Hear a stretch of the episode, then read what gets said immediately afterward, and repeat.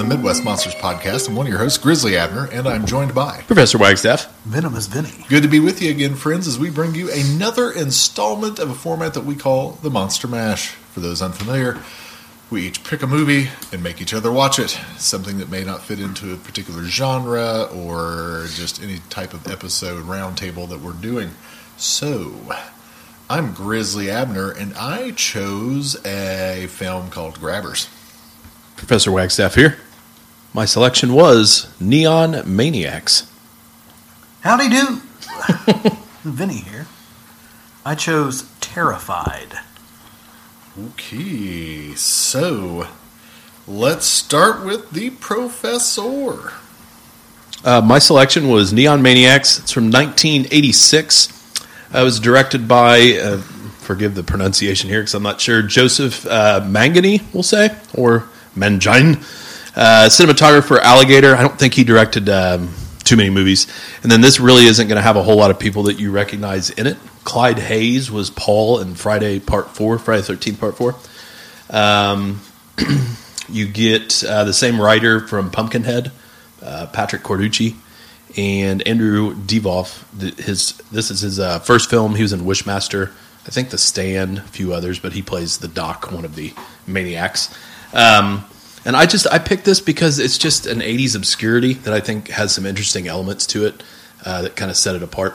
Did you guys have any, have any uh, history with this? I remember some friends of mine had rented and watched it in high school. Uh, like they, it was like the unintentional, intentional go out and rent the wildest movie you can find, uh, and that's what they did with this. And I've heard them talk about it ever since, but never watched it. Gotcha. I'd never heard of it.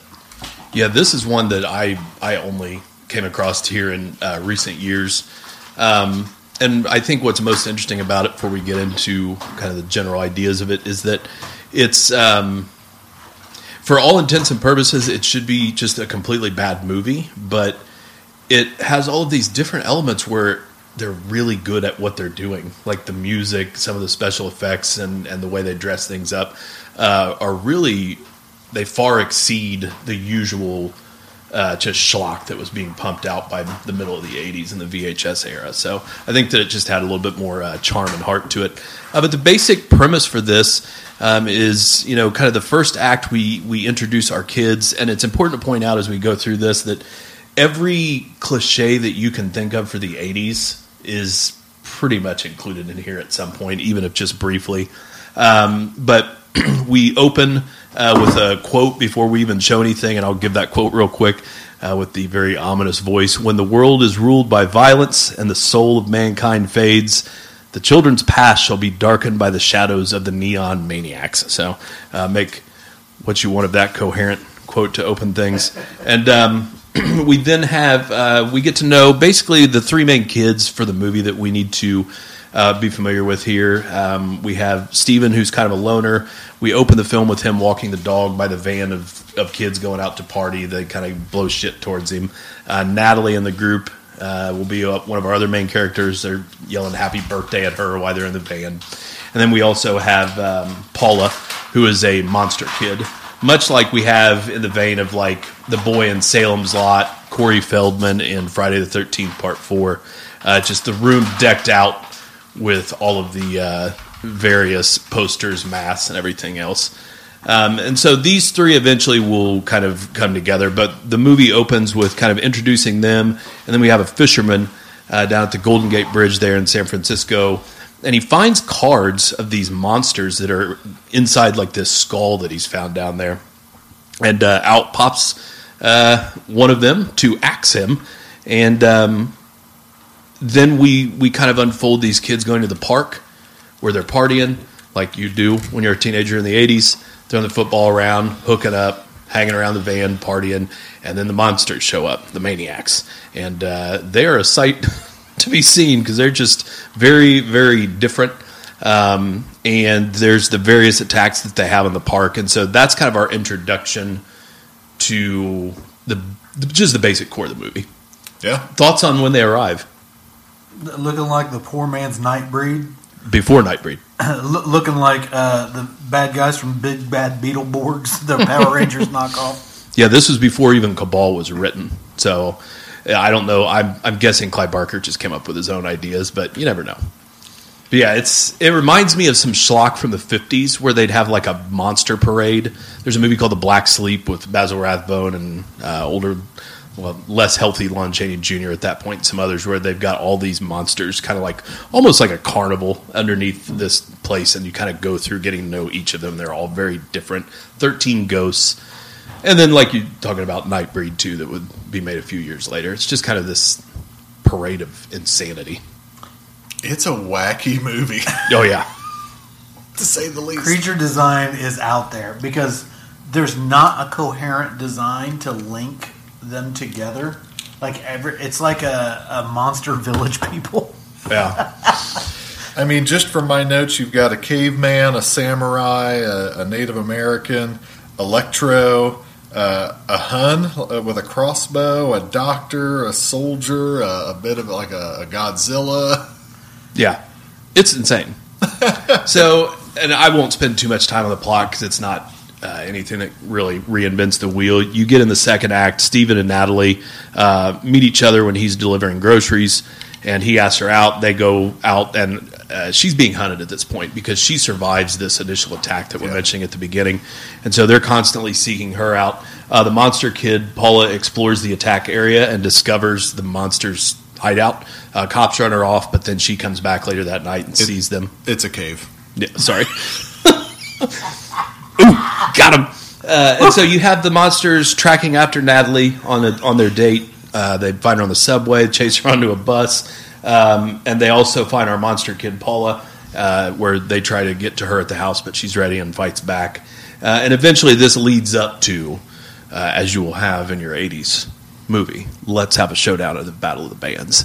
and so, Boy, does that come out of nowhere? It, it feels like it belongs in the movie Mon- The Monster Club.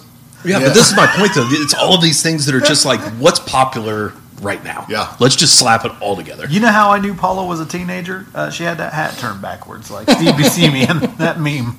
Hello. Hello, fellow kids. Uh, yeah, and what's funny, Professor, because I was texting you as I was watching the other movie, is parts of New Year's Evil and this are bleeding together in my brain. Yeah. Because I just watched both of them for the first time. But here's what's interesting to kind of run alongside what I'm talking about It's like it's goofy, but then the music at the Battle of Bands, fantastic. yeah, exactly. This, this is original music written, recorded, um, and the score for that matter throughout is good. This movie did not have a lot of money, clearly. What? But I think we're being a little too hard on the costumes for an independent Sure. VHS era ind- indie. Yeah. I mean, they really make them look fairly decent. I can't really defend the one-eyed reptile that looks like it fell out of a cereal box. Oh man, that looks like a straight 1950s, 60s beach monster Yeah. schlock Roger Corman. And that movie. might even be giving them a pass with that comparison. I mean, that, I recognize that one's pretty bad, but they're pretty inventive for not having a whole lot of resources for this. I'd agree. Um, but And I I, think that's probably what makes this film stand out and like why people do remember this film because of the variety of monsters. Yeah, it's just so random Yeah. and bizarre.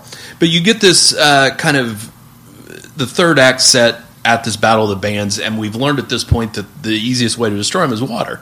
So they arm them with squirt guns, which again, it just feels like ridiculous 80s. This feels like what you think of with 80s movies, and then you watch them and it's never that way. This actually is. I heard that they could be stopped with fine Bavarian Miak.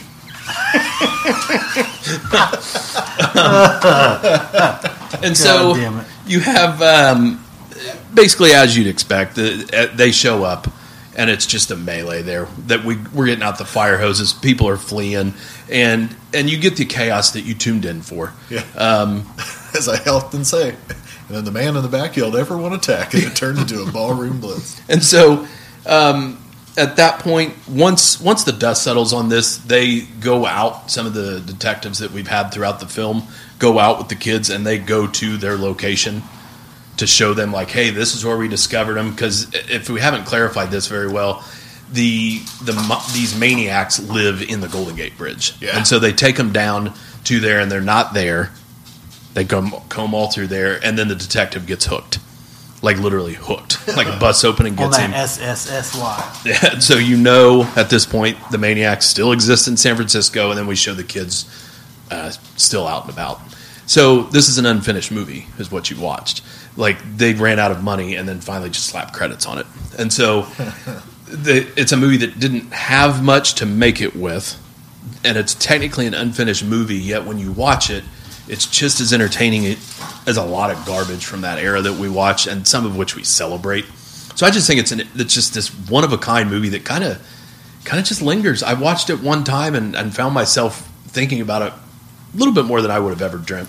I think it's the music. What do you think the average age of the actors playing high schoolers in this movie is? 32. yeah, they they are much older than the high schoolers that they're playing. I found that to be funny. Um, Sure. I think the moral to the story watch this movie is never use public transportation. Yes. Without question. Typical American. Uh, they love the compressed air gimmick for special effects. They use that a bit. And for the sharp eyed comic book nerd, at the costume ball, there is a Mr. Miracle costume, which is a fairly obscure Jack Kirby's New World creation at DC Comics. No one knows what you're talking about. Dang. Nerds do. Um, I also I, I like the Neon Maniacs dancing at the Battle of the Yes. Bands. There's a great addition. Um, yeah, it's wacky. Uh, I don't regret watching it. I really wasn't sure what I watched when it wrapped and it rolled the credits, and I just thought uh, it's it's it's a little gem for genre fans. Yeah, that's why I picked it. It's Yeah. not. I don't make any illusions that this is a good movie. Yeah. but it's got a certain charm to it, and I really do find it interesting that what it did accomplish with the little that it had, and when it was made. Because a lot of the things you would compare this to didn't exist yet. Yeah. and so somebody had the nuts to come out with this bizarre parade of monsters that have nothing to do with each other.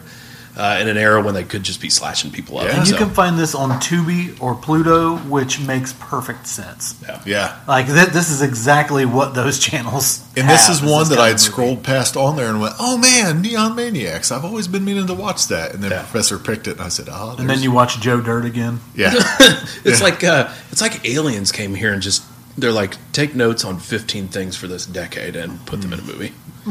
That's what it's like. yeah." It really is. And that's uh, it's funny you say that because a lot of people say that about like Freddy versus Jason. They're like a, an alien watched some Freddy and Jason movies and then tried to make a Freddy and Jason movie. Yeah. Yeah. yeah, it's it's it's an interesting one. I mean, there's not conversationally a, a whole lot to go deep on. I just I think it's one of those movies that I think a, a certain percentage of listeners will, will actually really like. Yeah. because it's just got some fun heart to it. And then um, I want to point out too that TerrorVision Records, which is a pretty small label, just remastered and released the music on vinyl. Nice. Which I think is the best thing about the movie. Yeah. From the mu- the music, the the battle of the bands, and the score, it's just so good. Yeah, But yeah, Neon Maniacs. I I appreciated the excuse to watch it. Oh yeah. Uh, I would say any listeners that are big into 80s stuff, at least give it a watch one time. yeah. Okay. Thank you, Professor. My pleasure. Neon Maniacs. That was the American selection for this night's. Uh, Right? I didn't think about that until I started watching this. I was like, oh, I'm the heathen. I'm the one picking the the American stuff. So I picked a little film called Grabbers, and Grabbers is an Irish film, uh, and it uh, it came out in 2012, and it stars uh, Kill- Killian Coyle, Stuart Graham, Michael Huff, Richard Coyle, Ruth Bradley, Jonathan Ryan, uh, Lalor Roddy, a few people that you have seen in some other things, but aren't like mainstays in American cinema. Um, and I chose this on St. Patrick's Day.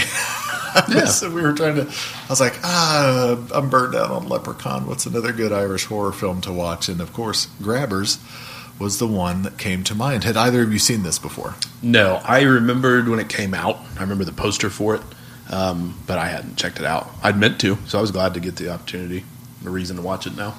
I was completely unaware of it. Okay. Okay. Well, let me stumble my way through the synopsis here. you got some sailors, they're out at sea and they see a green light come through the sky and crash into the sea, and they die while investigating it. And then you have a new cop who comes to the island, and you've got an older drunk cop, right? You get that stereotype in lots of films as her partner. Um, and then we start seeing weird things happen around the island. The old fisherman finds a bunch of uh, dead whales on the seashore. Um, and we start realizing there's some sort of creature thing happening, especially with how these whales died. And so that's kind of the, the setup of the first act here. Any any thoughts on that?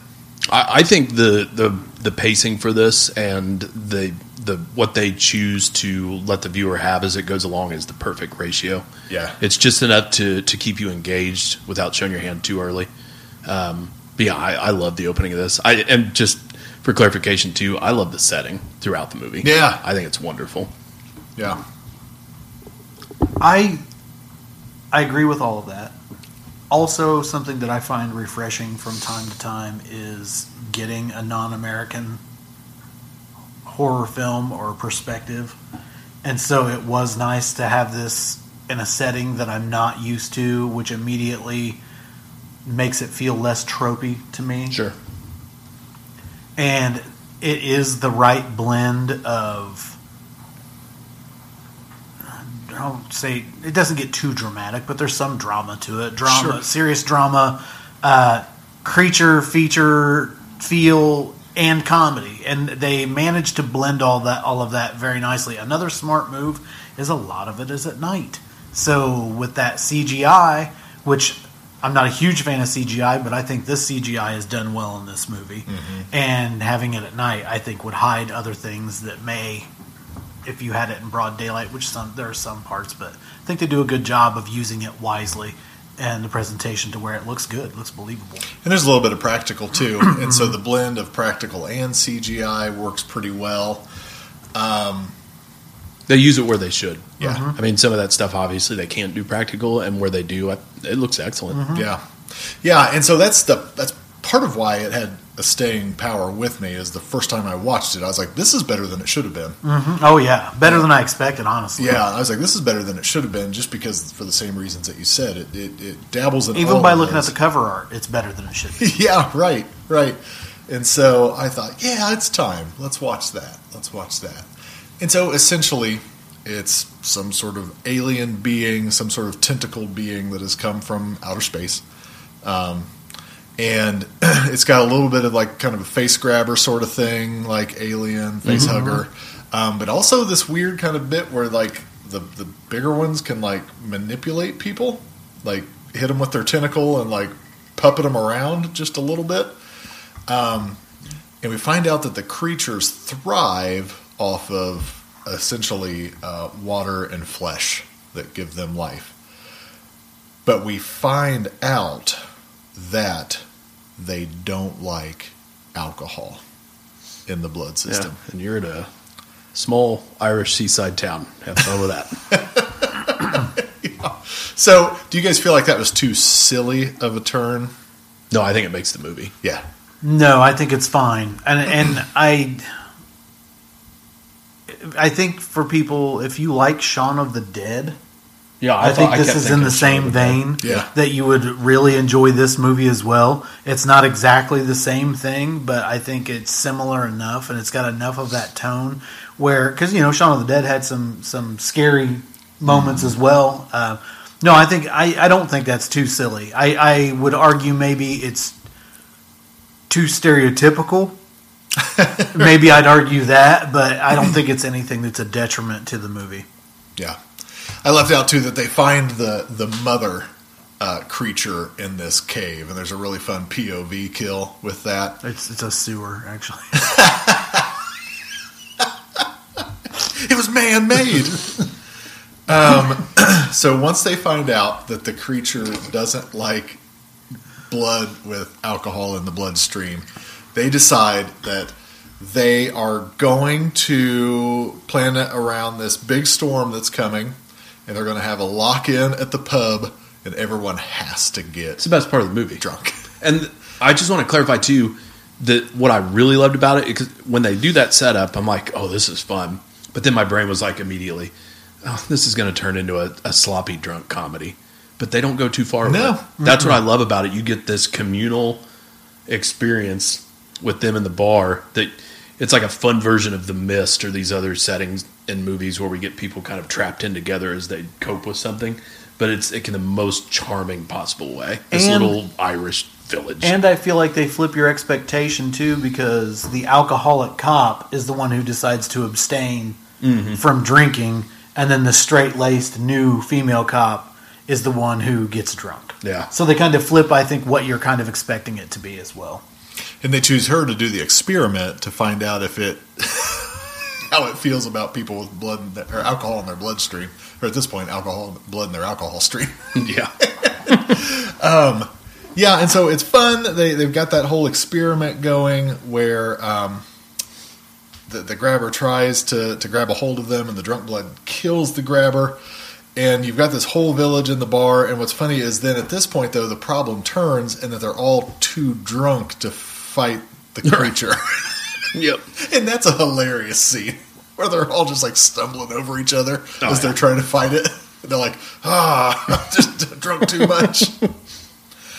and then right around that time, you've got the the serious scientist from the village who's helping them determine these things. He's drunk out there trying to confront the, the beast, and it just smokes him and That'd be me. sends him flying off of the island.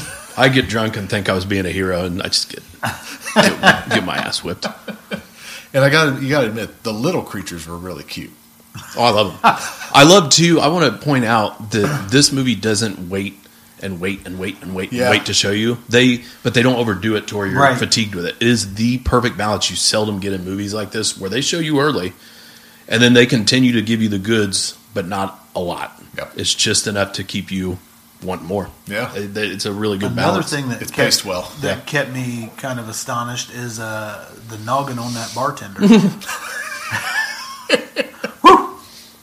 Boy, had a big old head. Bit of a head. No, I, the, I didn't need to look this up. I had forgot to uh, the female bartender. I'm pretty sure she was in the Commitments. She's one of the singers in that. Okay. I think, but um, she was good in that little role too. Yeah, it's like I said, it's a handful of people that you're like, oh yeah, they were in that, or they were in this. Oh, And that's fun. Uh, Stuart Graham that you mentioned, he's in a ton of stuff. yeah, yeah.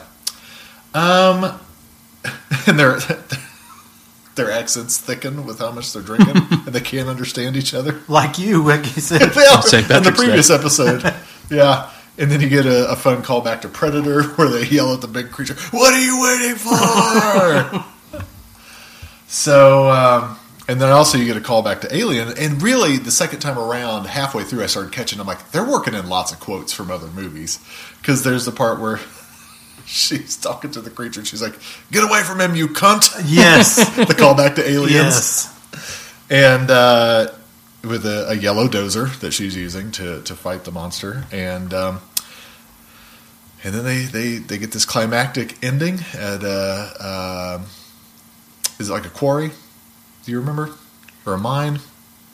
I don't remember what exactly it was, but yeah, there is some. It looks. It's like yeah, yeah, it's a big place with lots of things going on. yeah, yeah, and that's where they managed to blow up yeah. the creature. But then, Or. or the climactic ending, the, the the scene after the climactic ending is we find more eggs. Yeah. Which I thought was fun too. Yeah. Like sometimes I roll my eyes at those kind of endings, but for this one it totally works and and uh, I wouldn't mind a sequel. It could work. It In could- this in this instance, I don't normally say that, But because of the way they left it off, and if you could get it written correctly, I really think you could pull off a sequel with this. Yeah, I, I really feel like my synopsis did not do the film justice because it just is a fun movie. Yeah, Sure. That's done well, paced well, shot well, acted well. None of it's phenomenal. I mean, it's not like you're going to see grabbers T-shirts at a horror con, Right. But this is one that I would recommend to any horror. And It deserves and- way yeah. more attention, though. If you're going into it just for scares, you're going to be disappointed. But if you're going into it as a fun creature feature, it, you're going to get exactly that out of it. yeah, And especially with all the nods to other movies, I, I Mm-hmm. think this is something that'll a lot of people would enjoy. I think it's a movie for fans of the genre. I agree. yeah, yeah. So, well, I'm glad you both enjoyed it. It's, Yeah. I didn't feel like I was going out on a limb recommending it because I, I was confident enough in the film that was like, I, I do remember this being good enough that I could recommend it in good conscience and know that, that everybody's going to enjoy it. Yeah, I had a good time with it. So, yeah, grabbers. Do they make adult toys from the movie? It'd be funny if there was a website for A that. fleshlight for the little creatures. just just for humor's sake, of course. Yeah, yeah, yeah, yeah. A, ga- a Uh-huh. gag, a gag gift. yeah, I'm not. I'm not attracted to him or anything. yeah. Total white elephant gift. so, What would the sequel be called? Just Grabbers 2 or are we going creative? grabbers two, Irish Boogaloo. Let's say gra- That's it. Should have known. I can't compete with that. Good stuff. I was going to say just grabbing, but works. oh, grabbers two, grabbing, Irish Boogaloo. Okay. Irish Boogaloo. Just that. Pretty good. Finally, something something light and fun. Whew. Rennie, what? your movie? Are we moving on now? Yeah, I think I so. mean, did you have any more to say about Oh grabbers? no, I'm good. I didn't know we had closed it up proper. All right. I'd recommend it. Oh yeah, I'd for sure recommend it. Yeah. Okay, so we'll move on to mine then. Uh, I picked the movie Terrified. Uh, there, Also I'm, known as Atarado. I'm seeing some uh, conflicting information where it says release date 2017 or 2018, so it's one of the two. Um, I believe this movie it was made in Argentina. Yep. yes. Um, and the basic plot line is, and Could I'm, you go through every single name involved? I, and and you know I'm not gonna bother because I don't think you really know anybody uh, except the one guy looks like uh, Argentinian Bam Margera. He does. oh, no. Uh, well, I think it's safe to say that if you're a big fan of Argentinian film or TV, you probably know some of the folks. in But this. yes, possibly. I do not know any of them, however. Um, and I'm going to go as basic as possible here. Um, strange events start to occur in a neighborhood in Buenos Aires, and uh, you end up with this doctor that specializes in paranormal things, investigating, and uh, you pull in an ex police officer who is an ex lover of one, uh, one of the victims to start doing an investigation to see what's going on. There's real that's really as basic as it is boiled down to it. And as basic as that sounds, I think the movie ends up being more complex than that. But that's your most basic. We open up with there's a woman. She's doing dishes, or she's just in the kitchen, and hearing a voice Yeah, she's in the coming kitchen. She's out trying to cook. She's trying to cook. and hearing noises and a voice coming from the drain in the sink, which is very strange. Her her husband or boyfriend comes home and she's telling him about it Because he's like, "Where's dinner?" She's like, "I can't cook." yeah. And There's voices uh, the there's voices. He's like, ah, you're trying to explain it away. You know, he's like, she's like, and there's these noises. Like, he's probably the neighbor. He's been, you know, building shit in the middle of the night, pissing us off, this and that. And he's like, well, what the voices say? And she's like, well, it said you're going to kill me. So weird, right? So he goes over and knocks on his buddy's door, or his neighbor's door, cussing him out. The guy doesn't answer the door. He's like, "Go make so much fucking noise, waking us up all the time because he's hearing this banging." And then he goes in the bathroom to find his wife just in the shower getting slammed, raised in the air, getting slammed violently, back and forth, back and forth against the walls until she's dead. He's then arrested, and basically the rest he's being questioned by these these three uh, investigators, and he's like, "Look, what I'm telling you is, is these voices, this and that," and they're like, "No, we're we're here to help you. Yeah, We believe you. which is a big twist right from the beginning. Yes, we believe you." And then it goes into the investigation of their house and neighboring houses, and it's a wild ride, guys. it's a wild ride. I uh, had either of you seen this before? I had seen it. Okay. They got a, it got some decent attention when it first came out with Shudder. Um, it, it had been mentioned on podcasts enough in a serious way that I was like, okay, I need to see this. So I, I checked it out. I had uh, it was on Shudder and it was one of their featured movies at the time, and just the art kind of caught my eye, and I started it. Grizz. Nope, never seen it. Uh, but as we were watching it, Carrie pointed out she was like, uh, "No, like two parts from this movie were in that 101 scariest moments on Shudder." Ah, yes. Yeah, and so I was like, "Oh, that's why I'm familiar with these scenes." Okay. Yeah, Yeah, I forgot. I totally forgot about that. yeah, um, yeah. Boy, that setup with her bouncing back and forth in the shower.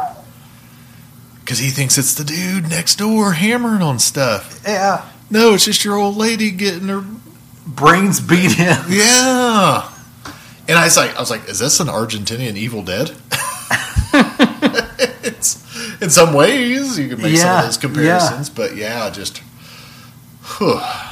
Well, and, and and with this movie, structurally, we spend most of the time exploring different incidents in the neighborhood, and then the consequences for those who come to help and how look they tie it. together. Yeah. Yeah. but there's really one standout from this movie. Um, Would you say in that in that vein, it's kind of City of God meets Evil Dead? Yeah. So there, we we immediately have the the next story, which I'm not trying to step on your summary here, No. but um, we get the neighbor who sets up the camera at night, and we end up having the naked woman standing over him, and and you get these stories. Yeah, because we go, we go from the first incident, and then we go almost we go before all of those events to what the neighbor who the guy initially was blaming for making all the noise.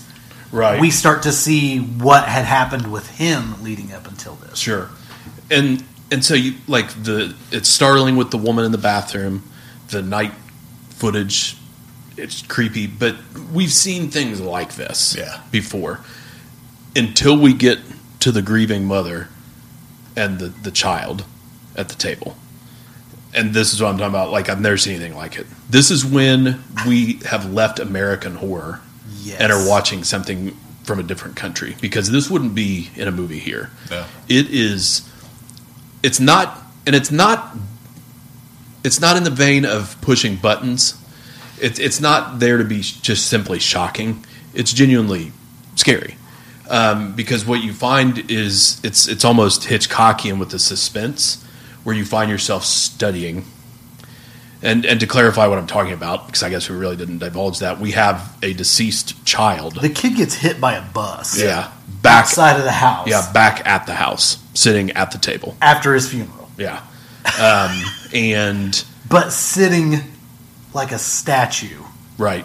And it's this is why I love watching movies from around the world because they're not tapping into what we're used to. It's they're making their own things. And so you're you're not seeing what you can predict as easily. And so the the the, the genius in this whole sequence is that there is no movement, but you find yourself not only uh, disturbed by it, but also nervous as fuck because you're sitting here watching, just waiting for the jump scare that you're used to as an American. But that's not what it's about. It's about letting just the the the grief and the creepiness just permeate in this scene. But then you also get the things that screw with you: the light out, the drink knocked over. So what the hell is happening here?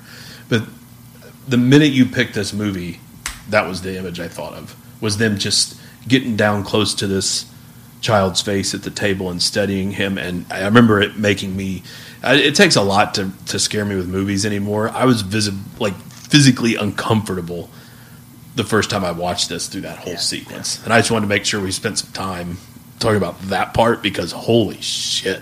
I was just glued to the screen, like Yeah. watching to see if I could see that kid move. Yeah, He never does. Yeah. not on camera. And that's what's so smart about it. like if it were here, James Wan would have had a demon jump up the back and make me hit the ceiling. Yeah, But there was none of that here. It's it's oh man, what a sequence. Uh, that is that is very captivating.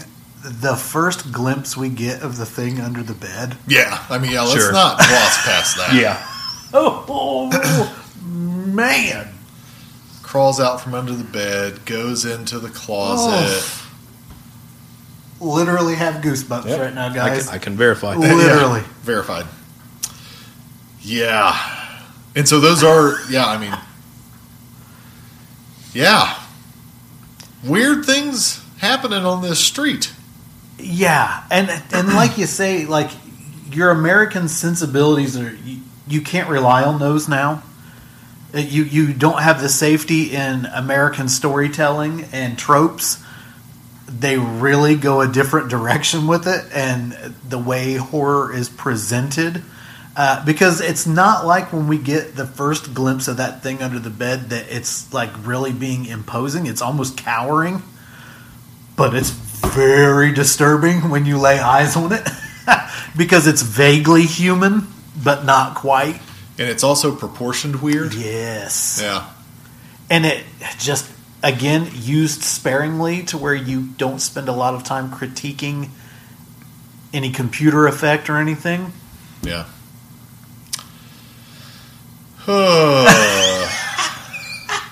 So, uh, gosh, I'm trying to think of where, where we're at here. Um, so essentially, they're going to investigate this.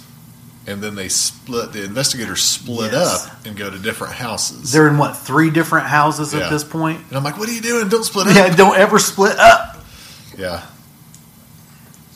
So I, I really, uh, I almost, I don't want to lay it out note for note because for anybody who hasn't watched it yet, I would like for them to go watch it, and I don't want to spoil the entire Yes. story so, arc the uh, way it spoiler goes. alert's coming. So stop listening now if you think you want to watch this movie. Yeah, jump in anytime you guys want. Well, I mean, we got to talk about the doctor, you know, trying to explain what's happening to the ex cop in front of this giant crack in the wall. Yeah. And then she gets smoked. yes. That's the other thing that that's like I think of the kid and then that. That's such a great scene. Yeah, because it's it's an older woman, and so you know, in a lot of ways, and and especially in American horror films, you know, kids are off limits, older people are off limits, and so it's an older woman just trying to calmly explain to this guy what's going. Oh, this is what's happening here. You know, we're going to find out this or that, and then doop, bloop, this hand reaches out from this giant crack in the wall, twists your neck. It's nuts. Another thing that I found bothersome about this that wasn't even on the supernatural side was the mother of the deceased child who does not want that kid, even though he's a rotting corpse sitting at the table, fucked with. And they basically drug her and then try to convince her that she hallucinated and was nuts. And it rings very. We just watched Changeling recently the true story of a woman whose child went missing, and the LAPD tried to convince her that this She was was her son and she was crazy. Uh, so that struck a chord with me because we had just watched that, and and the reaction she gives when uh, they get out to the car, and she has went back, even though they drugged her, told her that, went and put the kid back in the grave and sealed it in cement. She went back and got him out, and he's in the back of the car, like, woo.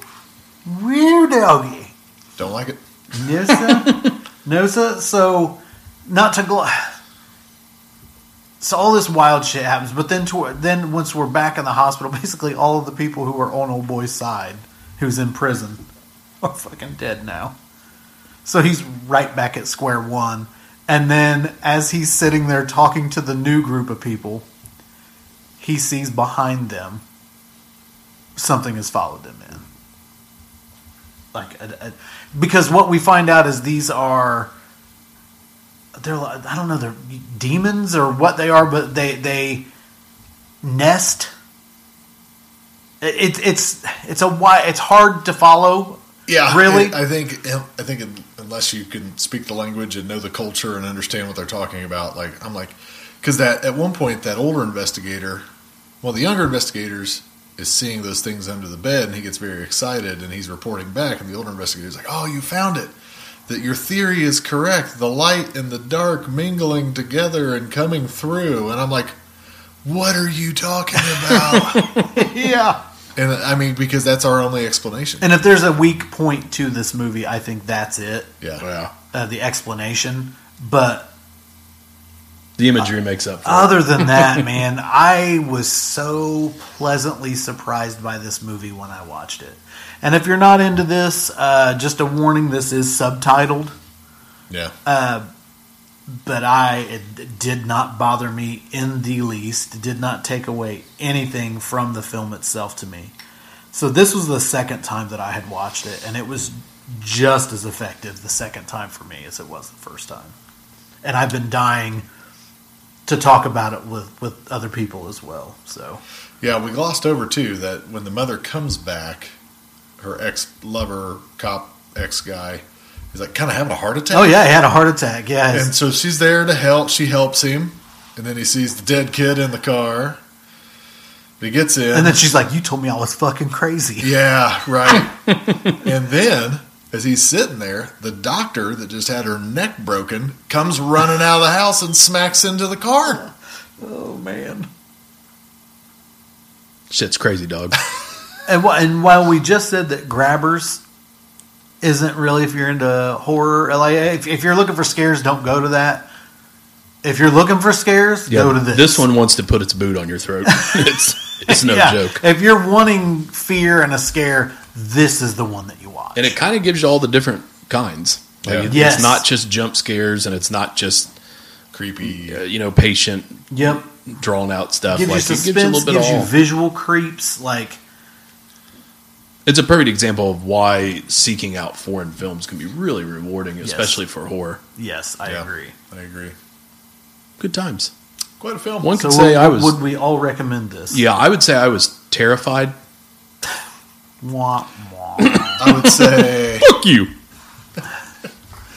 Miyamoto Atarado. that means my name is terrified. I don't know if that's true. But uh, yeah, Did you did you workshop that? No. yeah, uh, for genre fans for sure. Not for the casual viewer, but for genre fans. What What was your your thoughts in general before you sat down to watch it? What you were expecting, what you got in the beginning and by the end of it. What since this is your first time viewing. Um, didn't know what to expect. Went into it pretty blind. And honestly, if you look at the synopsis, just the brief synopsis on IMDb, it's just like weird things happen on a street in Argentina. And I'm like, okay, what what weird things? Um, and uh, the beginning was strong, and then it stayed strong throughout the film. I think my only disappointment is a lack of an explanation that meets the criteria of my simple American brain. At what point did you poop in your pants? Kid at the table. Yeah, kid at the table's pretty good. Yeah. I was like rocking. Is that right? Starting with that woman slapping back and forth in the, the shower. I mean, I, I knew we were in for something. Uh, I was yeah. like, if this is the if this is the first five minutes, Yeah, it's like this is part of what Hereditary Yeah, is it- built towards. Yeah, it doesn't fuck around. Like it, it gets to it pretty fucking quick. it does not fuck around, and you will find out. yeah, yeah. Check it out. It's on Shudder. If you've got Shudder, check it out. Oh yeah, Okay, that's an eclectic trio we just dropped. that down. was quite Yeah. a mash, quite a mush of a mash, if you will. so, okay, well, wrapping up another episode of the Monster Mash for the Midwest Monsters Podcast. I'm one of your hosts, Grizzly Abner, and I've been joined by Professor Wagstaff. Venomous Vinny. Stay Scary.